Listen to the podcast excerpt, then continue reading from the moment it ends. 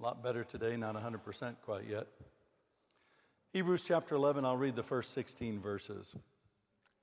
Now, faith is the assurance of things hoped for, the conviction of things not seen. For by it the people of old received their commendation. By faith, we understand that the universe was created by the Word of God, so that what is seen was not made out of, what, of things that are visible. By faith, Abel offered to God a more acceptable sacrifice than Cain, through which he was commended as righteous, God commending him by accepting his gifts. And through his faith, though he died, he still speaks.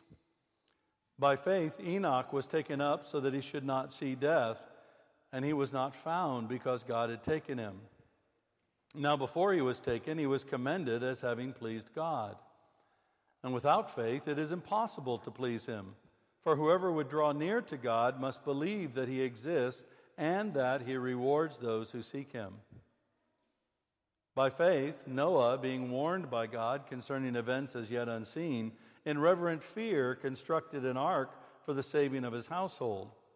By this he condemned the world and became an heir of the righteousness that comes by faith. By faith, Abraham obeyed when he was called to go out to a place that he was to receive as an inheritance. And he went out not knowing where he was going. By faith, he went to live in the land of promise as in a foreign land, living in tents with Isaac and Jacob, heirs with him of the same promise. For he was looking forward to the city that has foundations, whose designer and builder is God. By faith, Sarah herself received power to conceive, even when she was past the age, since she considered him faithful who had promised. Therefore, from one man, and him as good as dead, were born descendants as many as the stars of heaven, and as many as the innumerable grains of sand by the seashore. These all died in faith, not having received the things promised, but having seen them and greeted them from afar, and having acknowledged that they were strangers and exiles on the earth. For people who speak thus make it clear that they are seeking a homeland. If they had been thinking of that land from which they had gone out, they would have had opportunity to return. But as it is, they desire a better country, that is, a heavenly one. Therefore, God is not ashamed to be called their God, for he has prepared for them a city. May God bless to us this reading from his holy word. Well, Extinction Rebellion are back in the news this week, uh, not only here, but all, all around the world. And uh, I don't know how you feel about Extinction Rebellion. Uh, I, I've probably like most people, I have some mixed feelings, although I was a bit encouraged uh, they had a group called Animal Rebellion, which are kind of a, an offshoot of Extinction Rebellion, that, dis, that had originally intended to uh, do a sit in at Smithfield Market for two weeks. And then, when they learned that this would totally destroy the livelihoods of quite a few people and probably close businesses, they decided to make it 24 hours instead. So they went up a bit in my estimation there, uh, a bit. Uh, but it's interesting, it, it, whether you agree with them or not, whether you approve of their, their approach or not, uh, certainly some of the goals are laudable. The idea of decreasing uh, carbon emissions, saving the planet, preventing us all from dying, the ice caps from melting, uh, the animals from going extinct, and us living in a desert wasteland uh, is probably a pretty laudable goal. I kind of like that. Uh, the problem is, it's not going to work. I mean, unfortunately, it, it's not, but uh, at least they're doing something. At least they're, they're trying in this.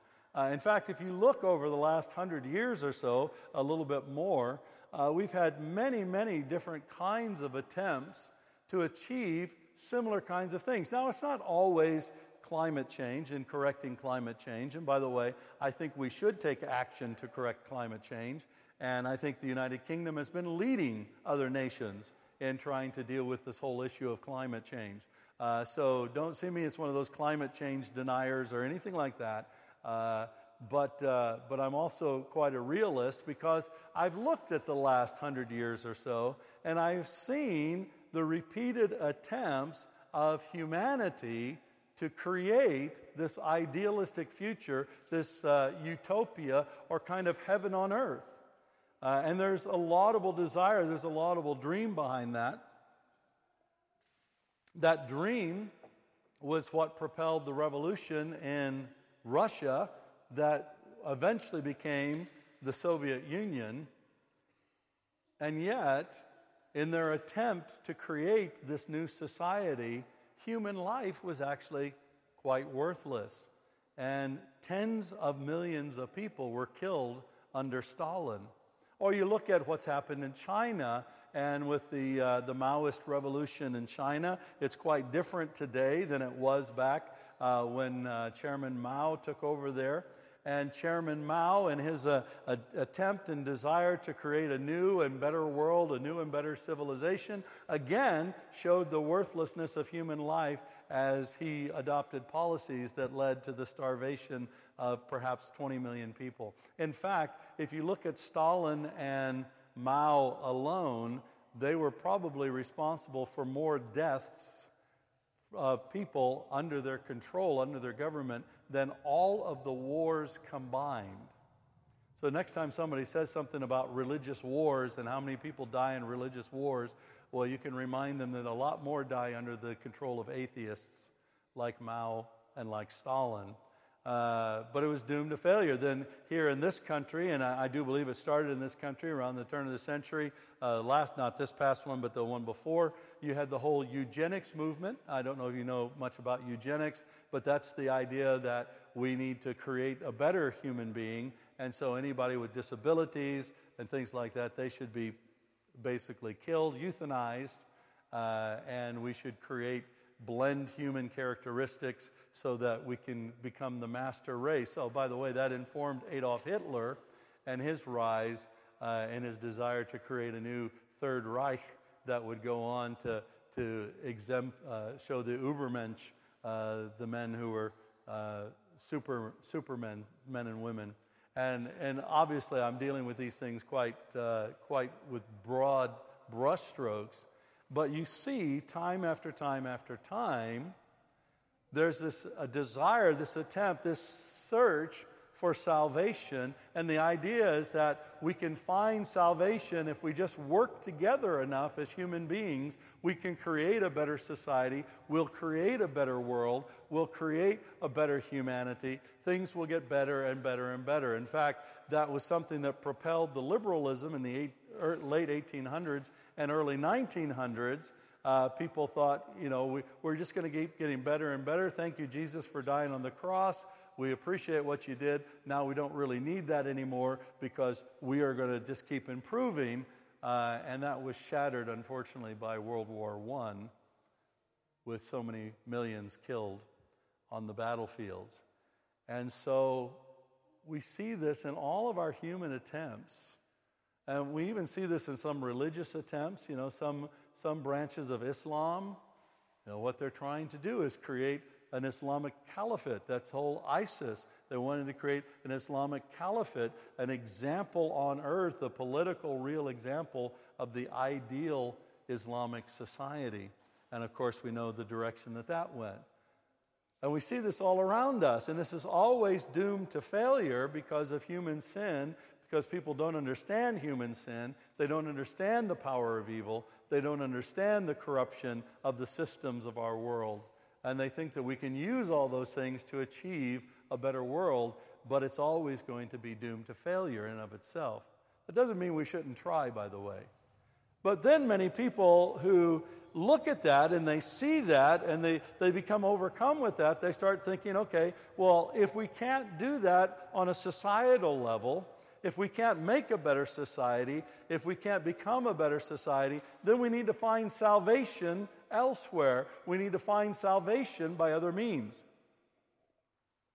So, what we need to do, instead of looking outward and societally, we need to start looking inward.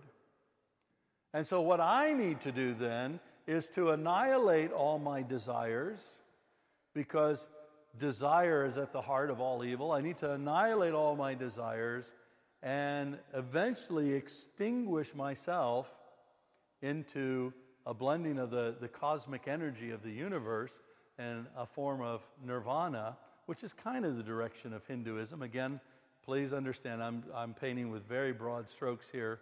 Uh, this is not a detailed discussion of these things. But you see this in many of our human attempts. I mean, why is one of the biggest sections of any virtual bookstore or literal bookstore self help books? It's the idea that somehow, if I just work on myself, if I just go inward, if I just become self actualized, uh, if I just blend myself with cosmic energy, if I just become filled with love, uh, if I just save myself as some isolated individual and find my own salvation, then that is the goal, that is the desire, and I can escape the suffering of the world as I go inward into this other kind of salvific experience. But that doesn't work either. Again, we're faced with the power of human sin, the power of evil, the corruption of our society, and, and you look around the world today, and there's constantly, you'll see variations of these two tracks of salvation. Either we want salvation for humanity, salvation for the world by creating a better world, a better kingdom, and we can do that and we can achieve that, uh, or we begin to look inward and we want to experience salvation for ourselves, uh, whether it's self actualization, whether it's uh, extinguishing of the, of the self, whether it's maximizing the self, whatever it is. We want to look for salvation for ourselves or salvation for the world. And we see those things going on these two different tracks. Uh, both are bound to be futile, both are bound to end in disappointment. Now, the challenge is for us as Christians, we're not completely innocent of this. If you look around the world today, you can see these two tracks, if you will, in churches. There are some churches where the idea is that you just need to go inward, you just need to worry about your own salvation, you want to be saved. You want to become everything you should be in Christ Jesus. You should live that out in this life, in this world. You know, I, I need to be saved. I need to experience my own personal salvation. And out of that, we got this whole idea of Jesus as my personal Savior. Well, Jesus is the Savior. Whether or not He saves you is another issue. Jesus is not your personal Lord, Jesus happens to be Lord whether or not you want Him to be your Lord personally.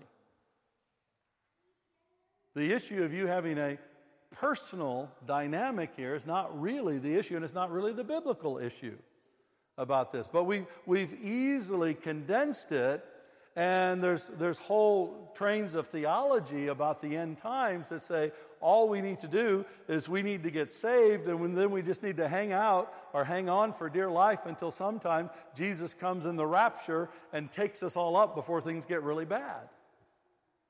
And it's all about what happens to you personally. And so, in that, in that kind of idea, then, then the church is about your personal development. In that idea, you read the Bible for what you get out of it personally. You pray for your personal benefit. Yeah, you pray for other people, but when you exercise your spiritual gifts, you know, you, you want to have a personal blessing as you exercise your spiritual gift. Sometimes you want to experience personal prosperity. All of that flows out of this idea. Now, not all those things are inherently wrong, but if it's just about us personally, individually, as some isolated individual, that's not biblical. Not what the Bible says. But then there are other people who are like, well, what we need to do is we need to bring the kingdom now. And you've got, sometimes you have this happening in, in liberal churches that say, well, what we need to do is work on social action, uh, feed the poor, take care of, of all the, the, the issues that are in the world around us today, and we'll build a better world and make a better society if we just in, engage with other people. And there's a laudable aspect of that, uh, nothing inherently wrong with that. Uh, but that's not something that we're going to do in all of its fullness. Or you get other people who say, well, it's about the kingdom of God coming now in power, and nobody is sick, and, and we're going from blessing to blessing and success to success, and we're building our own little kingdom on this world, and, uh, and we'll experience success and blessing, and then everybody will want to come and be part of us because they see how really good and how wonderful things are. And you see that dynamic happening in the church as well and, and in so doing, we often capitulate to the world around us. Now, you might ask then, what is the truth? What is the biblical idea, the biblical approach, the biblical sense of this idea? Is it, is it about personal salvation so that we experience our, our joy in heaven and, and the like personally? Or is it about kind of a, a global or a cosmic kind of salvation where the world is saved? Which one is it? Biblically, you can guess it's both. It's both. In fact, if you go too far to one or the other, you start to go into error. And the history of the church is a history of people going to one side or the other side and falling into error. And whenever we fall into error, we lose our influence in society. If we go too much on the personal side of things, as many evangelical churches do, we start to sacrifice our influence in society. But if we go too much on the global side of things, we sacrifice our influence in society as well because we start to give in to our we give in to uh, uh, our theology, our belief about Jesus. We sacrifice that in order to cooperate with others. The scriptures talk about the kingdom, and that's what we've been talking about here, that the kingdom has come in Jesus Christ. Jesus, he came and he said, Hey guys, the kingdom uh, is at hand. Repent and believe the good news.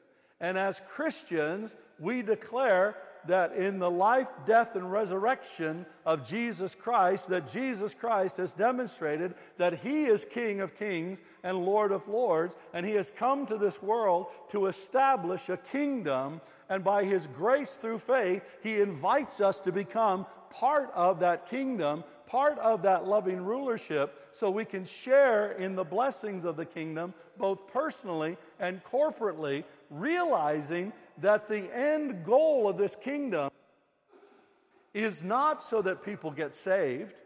The end goal of this kingdom is not, uh, it is so that people get saved, but not just so that people get saved. The end goal of this kingdom is not so that we just experience some blessings. The end goal of this kingdom is not so that life in the world gets better the end goal of this kingdom is that one day Jesus will be established on earth as the King of Kings and the Lord of Lords, uniting heaven and earth together here on this planet so that reshaping, reforming this planet to demonstrate the excellencies of God and the wisdom of God's rulership to all the principalities and powers and all the forces of evil to bring once and for all a conclusive, decisive end to evil on our planet so that the love of God rules, Jesus reigns, and once that's demonstrated, then God's intention is to completely destroy this creation and create a new creation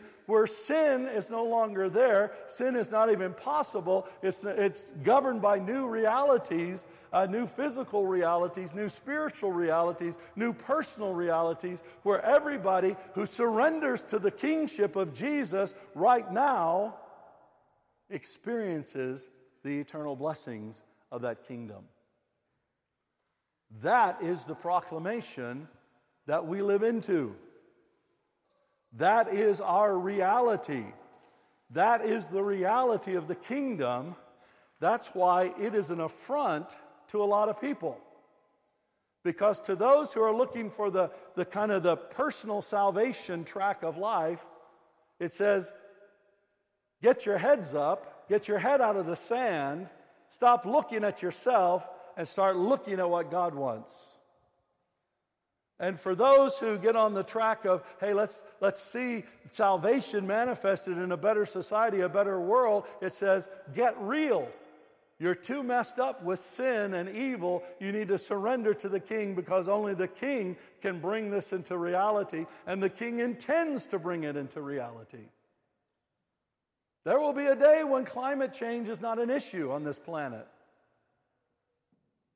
There will be a day when we will not have the crime issues that we have today. There will be a day when Jesus is the king who reigns actively on this earth, and all of us who are here, who are saved with Christ in this lifetime, will join him in his reigning activity. We're being trained for this. We're being trained to reign. That's part of the purpose here on this world, in this life. And that's what the writer to the Hebrews is talking about. We see this twofold dynamic very clearly in the passage that we read here today. He tells us, he starts out and he says, you know, faith is the substance of things hoped for, the evidence of things not seen. So we, as people, we hope for personal salvation and we hope for global salvation. We hope for for our, our personal and our families' experience of new life in Jesus Christ. And we hope that the whole world will experience that because God so loved the world that He gave His only begotten Son. We have this twofold hope, and this twofold hope was animating all of the, the early followers of God that are there in the Old Testament. He goes and, and and he's talking about different people. He talks about Enoch, he talks about Abel, he talks about Noah. And these are all people who experience personal righteousness. They experienced God's pleasure, they, they received God's reward, they heard about God's promises and received promises over their lives personally. They had this hope for their personal salvation in relationship with God by faith. This was the hope that was driving them. This was the hope that was keeping them going. And then you also see those who had this kind of this hope for, let's say, a, a cosmic, global kind of salvation, if you will, the salvation of the world. It says here, for example, with Abraham, what was he doing? He was looking for a city that has foundations, whose designer and builder is God. See, Abraham was looking for a city, and the city in the Bible, the city is the sign of the human society, human organization, humans coming together. And the city was always God's design, by the way, when he says, fill the earth, subdue it, be, be fruitful, multiply, fill the earth, subdue it. The city was part of his design for this. Now you say, okay, how, what, do, you, not mean that the Garden of Eden was? No, the Garden of Eden was not his design. The Garden of Eden was just a jumping off point. How do you know that? Because the Bible starts with a garden, but it ends with a city. The lingering reality of the scripture, the reality of the new heavens new earth, is a city. And so the city, uh, in this sense, is symbolic of the destiny of humanity in the fullness of what God has intended. That's the city that has real foundations, that's designed and built by God. And another place further down, he says that these, these people were looking for a, a, a heavenly country, heavenly kingdom. Very similar kinds of concept here. They, they were desiring a kingdom. They were desiring a country. They were desiring a place where righteousness dwells, a, a, place where human society was there in purity and in joy and in happiness uh, and, and in satisfaction, working together, cooperating with one another, that, that ideal that we're striving for. You see, they had both of these hopes, and these hopes were always living side by side. They didn't sacrifice one for the other. Abraham didn't look for his personal salvation and say, Well, I, I want to get personally saved, but to heck with all my descendants. Doesn't matter as long as I'm personally saved that's good. Or, or as long as I'm saved and a few of my family members are saved, you know, that, that's what really counts. He wasn't doing that. At the same time, he wasn't saying that these individuals don't matter. He was saying everybody matters. Everybody was important. Every human being has value. You couldn't discard anybody for the sake of this heavenly kingdom. In fact, it's God's design, God's intention that none would be lost, but that everyone would come to a knowledge of the truth. Not that they all do, but at least it's his heart, it's his desire that this might happen. So they lived in this hope, and they lived with this reality. And it's the reality that's being communicated here by Hebrews, but it's also the reality of the whole scripture that history, human history, is moving inexorably toward the fulfillment of our personal and global salvation, in which we not only receive everything promised to us personally, but also we receive God's kingdom coming in fullness on the earth. That's where our history is moving. Because Jesus is king, our reality is moving in that direction. God has control of this world, and we know that God is going to take it where He promised to take it. He's in control. And this is the promise of Scripture. This is the testimony of Scripture that we are moving in this direction. However, it's also the testimony of Scripture that we are living in this world right now as followers of Jesus. We are living here as strangers and exiles on the earth, not having received what has been promised. So often, we get di- disappointed because we think of these promises that God has given us and they must be fulfilled in us. But that's not always the case. As the writer says here, there are a lot of promises that God has given that have not yet been fulfilled. I think about revival. I, I believe that God's promise that there will be a new revival, that there will be a great revival that comes, that comes on this earth, that comes here at City Temple.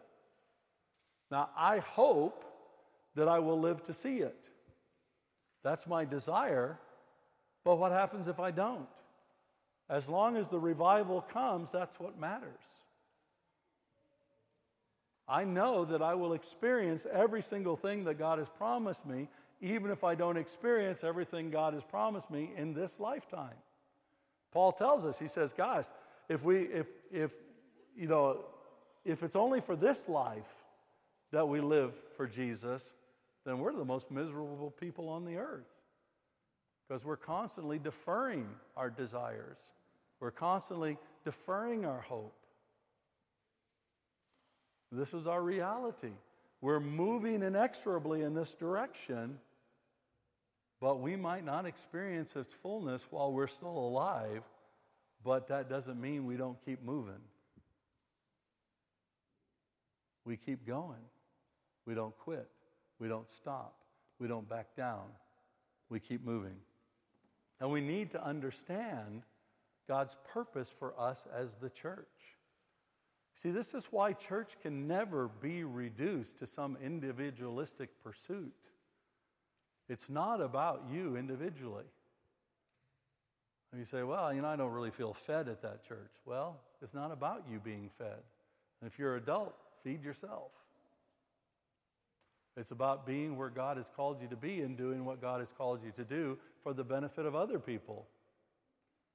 And in the course of doing that, you receive your blessing. You receive your commendation. You receive your relationship with God in Christ Jesus. So God has a purpose for the church in this whole scheme. We are, according to Jesus, the agent of making disciples. Our, our goal is to make disciples of all nations. That is talking a bit about this personal salvation, if you will, but also about corporate salvation because historically, it's not just one individual who comes to the church. When you get one individual, you get a whole family. Oftentimes, you get one individual, you get a whole community.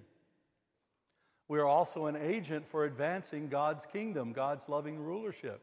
Yes, we need to interact with the poor, uh, the disenfranchised, uh, those working for uh, to reverse climate change, those working to, to help those who are sick, we need to be engaged in these kinds of things, both individually and corporately as the body of Christ, without the delusion that any of these things are going to save us, that any of these things ultimately will work, but with the hope that we will see manifestations as it comes.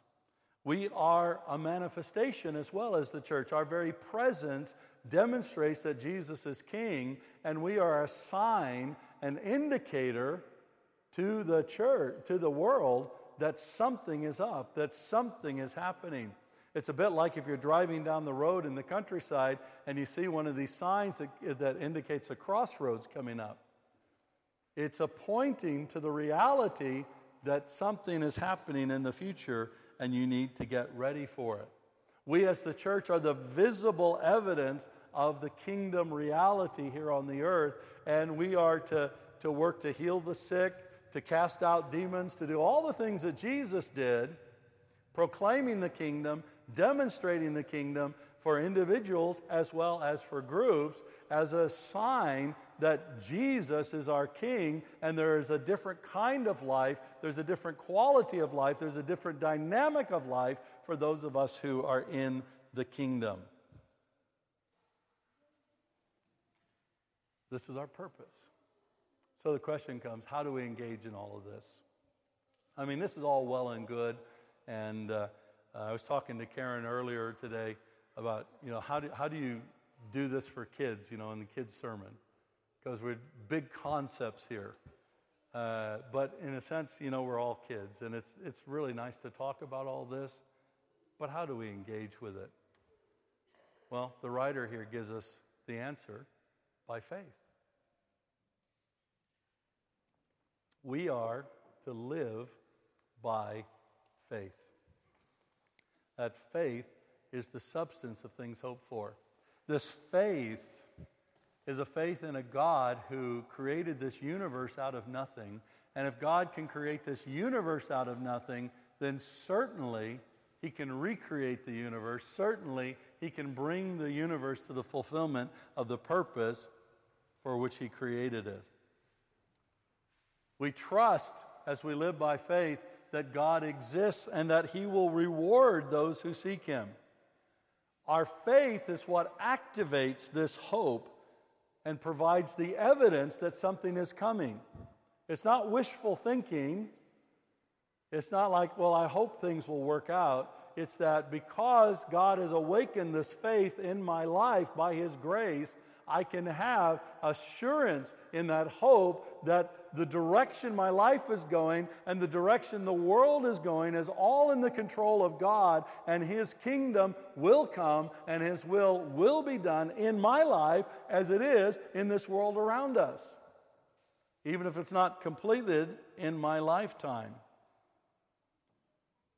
Our faith is what enables us to enter this reality of the kingdom and live in this reality today.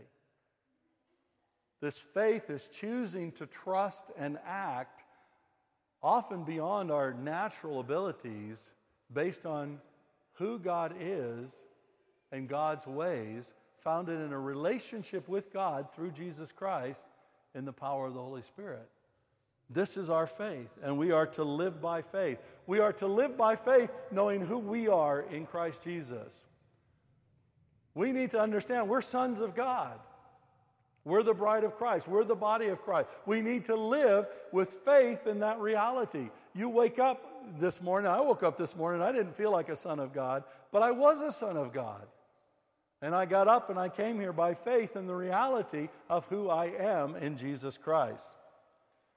We live by faith in all God's promises for you in Jesus, even though you may not receive all those promises in this life. But in Jesus, all God's promises for us are yes and amen, and we will receive them. And faith tells us there's a greater reality to come than the limitations of this world, and we're going to live in that greater reality. And any promise we haven't experienced in this life, we will experience in the world to come. We need to live by faith in who we are together in Christ Jesus. We're the body of Christ, the bride of Christ, the house of God. That's who we are together. We are a sign together of God's kingdom. We are a living reality that Jesus Christ is the King. We need to live by faith so that we obey God. That's what Abraham did. He said, Okay, I don't know this country I'm going to, I haven't seen it, but you told me to go, And without seeing it, without knowing it, I'm going to move forward and I'm going to experience it. But he didn't experience it in all of its fullness. But he stepped forward regardless. He chose to obey. You live by faith so that you engage fully in God's will for the world around you, knowing that every person matters, every life matters. This is where we're going. We will experience a salvation that not only touches our own lives, but also touches the world. And God has saved us, He's drawn us into His kingdom by His grace through faith, so that together we live into this reality, even if we never experience the fullness of this reality. But we take every little bit we can get, we take every little experience we can get, we step into it, and we resolve that we don't quit. Because it's very interesting what he says at the end of that passage. He says, You know, all these people could have gone back if they wanted to. You could go back if you want to.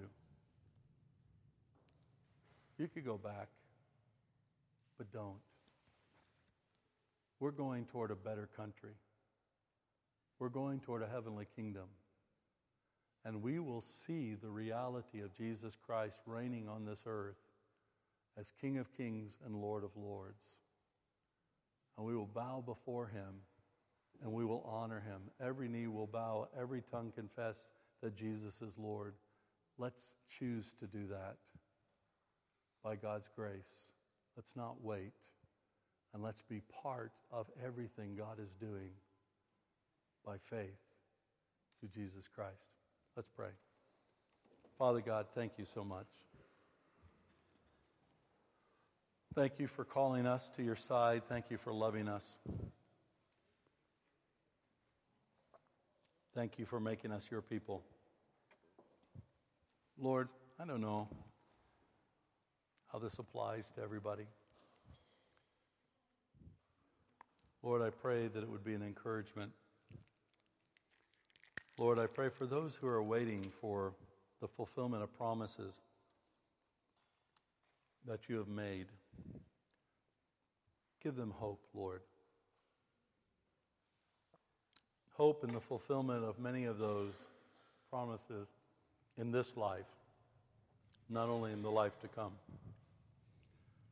Lord, for those who are looking to see how they can engage more fully and fruitfully with the world around them, I pray, Father, that you'd encourage them, show them doors to walk through, things to say and things to do. But I pray, Lord, for all of us that you'd help us not to compromise one iota of who Jesus is as the King and who we are in Christ Jesus and how Jesus, surrendering to Jesus as King, really is the only hope for our world. Show us how to live for you by faith every day. We love you and thank you. In Jesus' name. Let's stand together to worship the Lord.